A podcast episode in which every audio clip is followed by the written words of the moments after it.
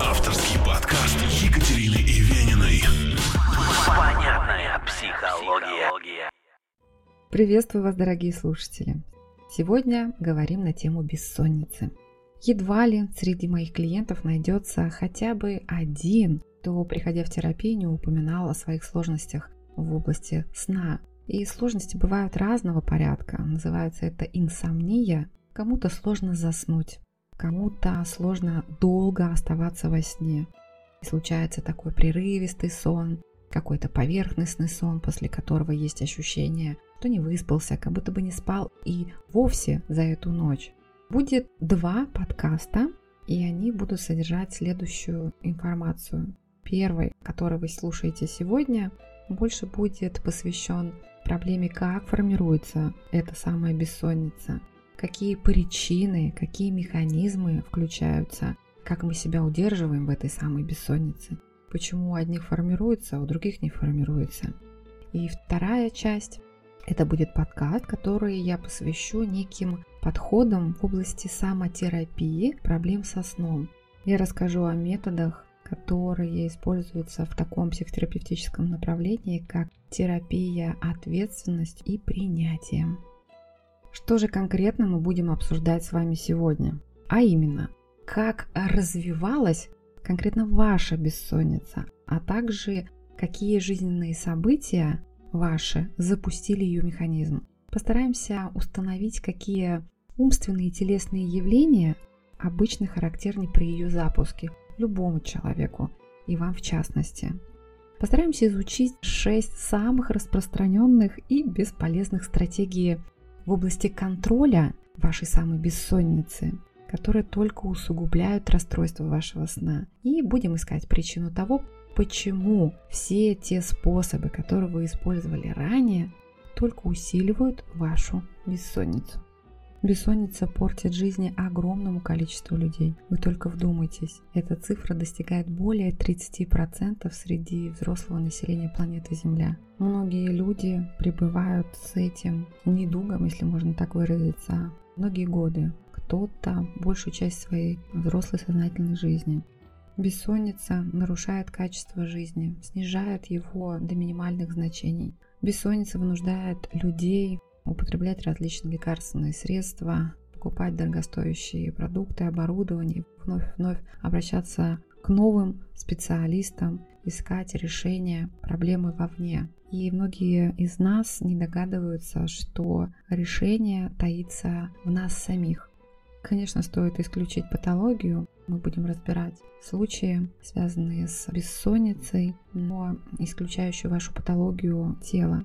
Необходимо, конечно же, обратиться к врачу, пройти обследование и удостовериться, что у вас нет нарушений гормонального характера, либо иной природы, который может сильно сказываться на режиме вашего сна, качестве вашего сна. И исключив внутренние какие-то проблемы, можете приступать к терапии, самотерапии вашей бессонницы. Самое частое, пожалуй, 90% людей, которые жалуются на бессонницу, имеют так называемую первичную бессонницу. Это некая форма бессонницы, которая называется психофизиологической, то есть она не подразумевает какого-либо вашего ментального либо физического заболевания, и она не вызвана условиями окружающей среды, то есть какая-то интоксикация, либо какие-то вредные воздействия иного характера извне. И такая бессонница строится на взаимодействии ваших мыслей, чувств и поведения с системами, внутренними системами вашего организма с такими органами, как сердце, легкие, мозг и вообще нервная система. Бессонница может возникнуть в результате какого-то заболевания. Так вот, чаще всего бессонница уходит при преодолении данного заболевания, но возможно также ее сохранение. То есть вроде бы и причин уже нет, но вы имеете психологическую привычку оставаться с нарушениями сна. Тогда подобного рода терапия, самотерапия тоже могут оказаться очень-очень полезными. Постарайтесь искренне ответить для себя на следующий вопрос. Насколько, в какой степени вам характерно следующее утверждение? Можете ли вы сказать про себя следующее? Что я постоянно борюсь за качество моего сна. Я не понимаю, как моя бессонница развивается и как она продолжается, остается со мной. Я постоянно пробую различные новые приспособления, вещи, всевозможные ритуалы, реквизит, таблетки, чтобы улучшить свой сон. Но, собственно, ничего особо мне не помогает на долгое время. А мне свойственно зацикливаться на качестве своего сна. Я думаю о том, насколько качественным был мой сон, который вот был вчера, позавчера, сегодня, а также представляю предстоящий сон. И свойственно воображать, насколько трудно отключиться от своей горячей головы ночью, как тяжело остановить свой разогнавшийся ум. Если на многие вопросы вы отвечаете утвердительно, то, скорее всего, ваша проблема с вами уже не первый день, возможно, не первый месяц. На самом деле, некоторые из нас больше, чем другие, подвержены риску возникновения бессонницы. И такая склонность похожа на склонность, называемую предрасположенность к некоторым заболеваниям. Допустим, генетическая предрасположенность к сердечно-сосудистым заболеваниям. Все мы слышали такую формулировку. Так вот, в силу определенных наших особенностей мы также имеем разную склонность к этому. Например, какие факторы способны увеличить риск возникновения вашей бессонницы? Во-первых, это возраст. Потому что по мере старения мы часто приобретаем помехи нормальному сну. Какие-то физиологические ощущения неприятные, боль или потребность, допустим, вставать в туалет в течение ночи женской природы, она также предрасполагает к формированию бессонницы.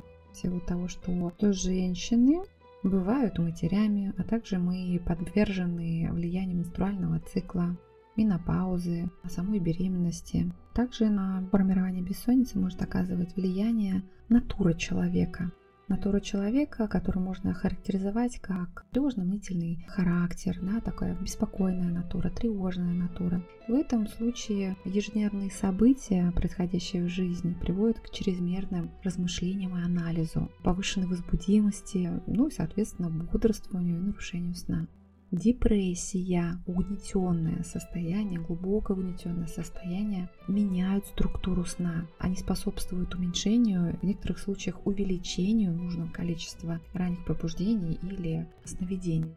А еще есть люди, которым свойственен повышенный уровень активности. Просто очень активные люди, которые отличаются тем, что они легко возбудимы, и они находятся как будто бы немножко в припомненном настроении всегда.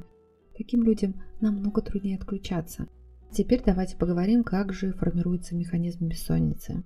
Для начала должно произойти что-то стрессовое, какой-то запускающий механизм, так называемый триггер. Здесь можно говорить о разных явлениях. Запускающим механизмом может быть стрессовый рабочий день какой-то. Это может быть какой-то бытовой стресс. Спокойствие и страх, связанные с проблемами рабочими какими-то целями, финансовыми сложностями, может быть беременностью, может быть воспитанием ваших детей или какая-то произошла утрата. Также запускающим механизмом может стать некое заболевание.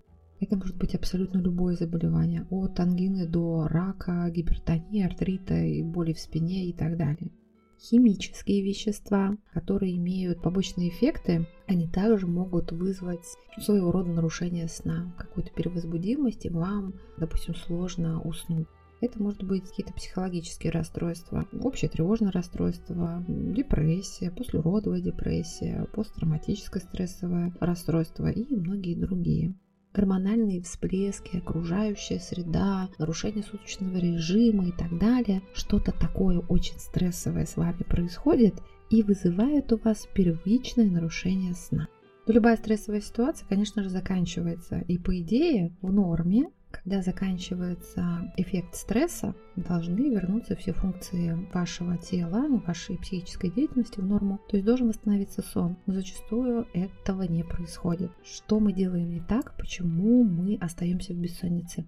Когда мы находимся в состоянии стресса, нам мешает целый ряд неприятных вещей которые лезут и лезут к нам в нашу голову и тело. Например, какие-то мрачные мысли, которые сгущаются, которые становятся какими-то навязчивыми, прилипучими, если можно так сказать.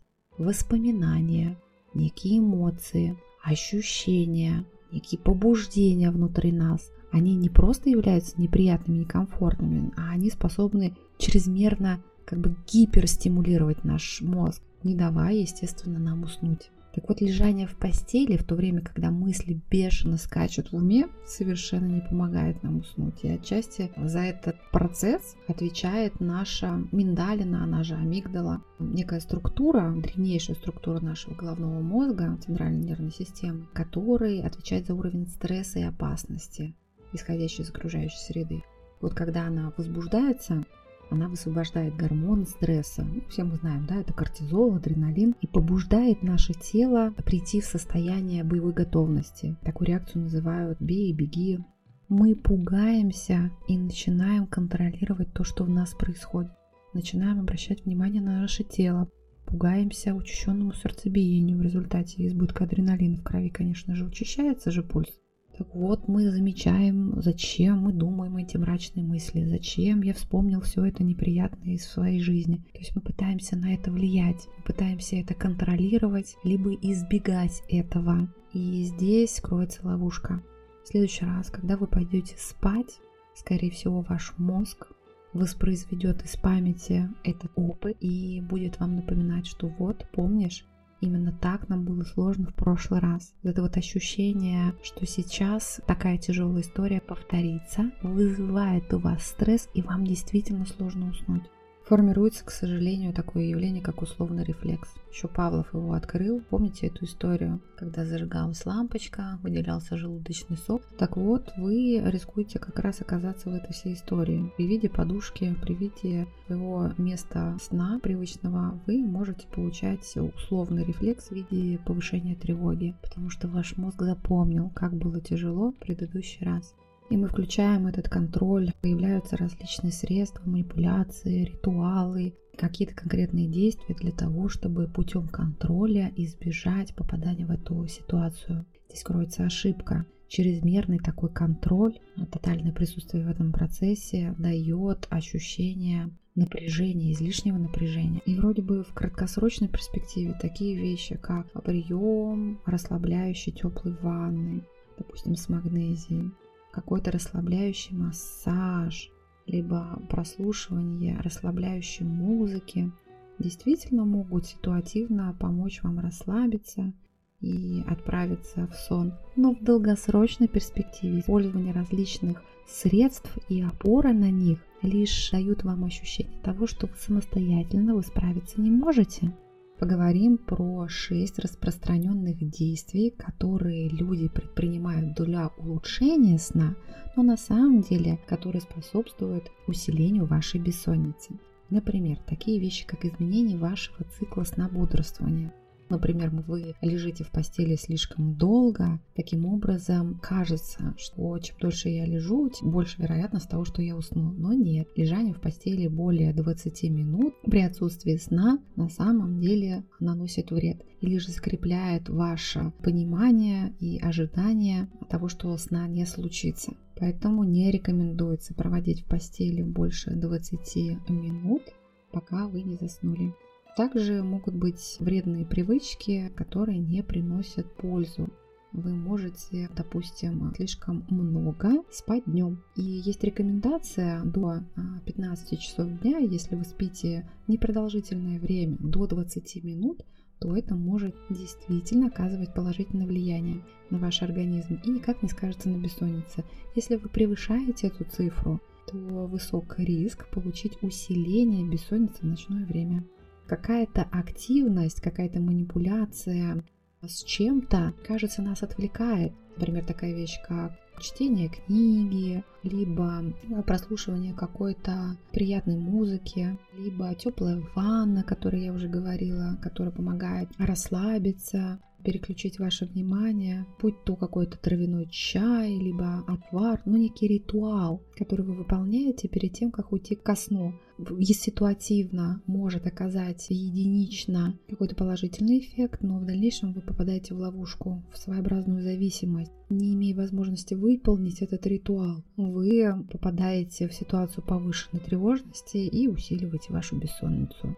Такое явление, как электрическая активность, так называемая, когда вы проводите время в гаджетах, каких-то социальных сетях, также сказывается неплодотворно. Пошли вы смотреть телевизор, либо залезли в социальную сеть полистать ленту, либо решили почитать новостную ленту. Нам кажется, мы отвлекаемся, и нам будет проще уснуть, потому что нету мрачных мыслей, мы там не развиваем, не цепляемся мыслительно за какие-то вещи, но на самом деле это лишь разгоняет активность вашего мозга. Уснуть из этого состояния крайне сложно. Например, социальное взаимодействие, да, когда вы лезете в почту, срочно отвечаете на какие-то письма, комментируете что-то, пишете некие задания по работе вашим сотрудникам. Также не на самом деле не полезны, потому что лишь активируют ваш мозг, выстраивают ассоциативные ряды, вы вспоминаете предыдущий опыт, прогнозируете будущее, выстраиваете некие, возможно, вероятные последствия, и это все, конечно же, приводит в активное состояние ваш мозг. И из этого состояния засыпать сложно, усиливается бессонница. Также многие люди считают, что необходимо вести какой-то очень активный образ жизни, да, хорошенечко устать, активно поработать с телом, и тогда мне будет проще спать. Но это действительно так, если речь не идет о вечерней активности, потому что в первую очередь любая физическая активность, она перевозбуждает, и лишь в последующем, где-то через 4 часа, наступает релаксация, расслабление. Поэтому, если вы хотите использовать данный метод, старайтесь как минимум за 4 часа до отхода ко сну делать. Многие также склонны контролировать время своего сна. Они смотрят на часы в ночное время и отсчитывают, сколько времени я лежу без сна, сколько я уже поспал. И меряют этими часами качество своего сна. Это большая ошибка, она очень мешает. Старайтесь в ночное время убирать часы из поля вашего зрения. Не ориентируйтесь на это, ориентируйтесь лишь на ваше состояние, на ваши ощущения. Ни в коем случае не привязывайтесь к этим цифрам, иначе вы опять-таки попадаете в ловушку, в зависимость. Очень сложно уснуть, когда вы говорите себе «у меня осталось до будильника всего 4 часа, ну-ка быстро спи». Это усугубляет ситуацию. Также я хотела бы сказать о вреде приема различных медикаментов. Существует огромное количество различных снотворных, различных препаратов, которые угнетают вашу центральную нервную систему, которые действуют на ваше тело, расслабляя мускулатуру. А некоторые препараты содержат в себе гормон мелатонин в больших дозах и тем самым также способствуют лучшему засыпанию. И все они в той или иной степени, конечно же, оказывают эффект на тело человека. Главная ловушка, главный минус всех этих препаратов в том, что вы формируете дополнительную психологическую зависимость. И в последующем отказываться от приема будет достаточно сложно, если вы поверили, что только при приеме данного препарата вы можете организовать себе здоровый, полноценный отдых вы теряете уверенность в собственных силах. А если вы уже принимаете препараты, то крайне рекомендую снимать их, уходить с приема постепенно. То есть снижая дозировку, получая положительный опыт того, что вы справляетесь самостоятельно, без приема препарата. Многие люди, находясь в состоянии перевозбуждения, удрученности в связи с тем, что сон не наступает, ведут различные внутренние диалоги. Например, в рамках хода когнитивно-поведенческой терапии есть такой прием внутреннего диспута, когда вы сами с собой спорите, оспариваете свои негативные убеждения и предлагаете себе какую-то положительную формулировку, положительную интерпретацию происходящего. Например, человек может лежать и говорить себе, ну не беда, сейчас я не сплю, но у меня был опыт, когда я уже справлялся, у меня получалось заснуть. Вот, допустим, там три дня назад, на прошлой неделе два дня подряд я хорошо спал. Раз я это сделал, смогу и сейчас. Вроде бы все звучит здорово, и правда может вызвать позитивный настрой, некие положительные ожидания и своего рода расслабленность, но в свою очередь также вызывает усиленную концентрацию на ощущениях. Вы как будто бы начинаете ждать эффекта от такого внутреннего диалога. Ну вот, я сказал себе эти положительные вещи, я должен расслабиться и тут же уйти в сон. Но выход из сложностей со сном – это такая длительная вещь, и она имеет колебательную, что ли, такую траекторию. То получше, то похуже, и если у вас получилось на прошлой неделе уснуть, вовсе не означает, что сейчас при помощи этого внутреннего диспута у вас получится то же самое. Но в силу того, что вы ожидаете положительного такого внутреннего диалога, ухода в сон, вы увеличиваете свое напряжение. А также, если вы не заснули в результате таких манипуляций с собой, такого внутреннего диалога, наступает разочарование. И приходит мысль, что мне ничего уже не поможет. И это помогало раньше, а теперь не помогает вовсе. Такое разочарование, удрученность данным фактом вызывает усиление вашей бессонницы. Даже можно отнести различные самовнушения из разряда «я уже чувствую себя сонным», «меня совсем ничего не беспокоит», «вот я уже легко, свободно, отхожу ко сну, веки тяжелеют», «я уже не слышу ничего вокруг» и тому подобное. На самом деле это можно назвать неким фальшивым смирением. То есть я как будто бы сам себя обманываю, что это со мной происходит. На самом деле этого нет, я в это не верю, и в связи вот с таким когнитивным диссонансом возникает лишнее напряжение. Если все-таки вы себе это говорите с целью прямо сейчас заснуть, это вряд ли сработает. Так же, как и практика своего рода вынужденной релаксации, возможно, многие из вас знакомы с таким явлением, когда вы расслабляете ваше тело, вам гораздо проще уйти в сон. Это неоспоримый факт, это действительно так. Но если использование вот этих вот техник релаксации, будь то нервно-мышечная релаксация по Джейкобсону, либо релаксация тела через растяжение мышц, либо какая-то иная форма релаксации при помощи практики, допустим, сканирования тела, если вы в результате такой практики ожидаете уход, моментальный уход в сон, то вы также своим ожиданием разгоняете тревогу. Так и называется тревога ожидания. То есть вроде бы тело расслабилось, и правда оно из этого состояния легче засыпает. Но тем фактом, что вы ожидаете уход в сон, вы возвращаете ваше напряжение. Многие начинают существенным образом менять свою жизнь и избегать дополнительных стрессов, какой-то чрезмерной стимуляции. Это может быть употребление кофе, это может быть просмотр каких-то боевиков, тяжелых фильмов, это могут быть какие-то увеселительные мероприятия совместно с вашими друзьями. Это спорт, увлечения и многие приятные занятия жизни, которые люди начинают избегать. Им кажется, такая чрезмерная стимуляция помешает их сну. И цели нормализовать ваш сон подчинена становится вся жизнь.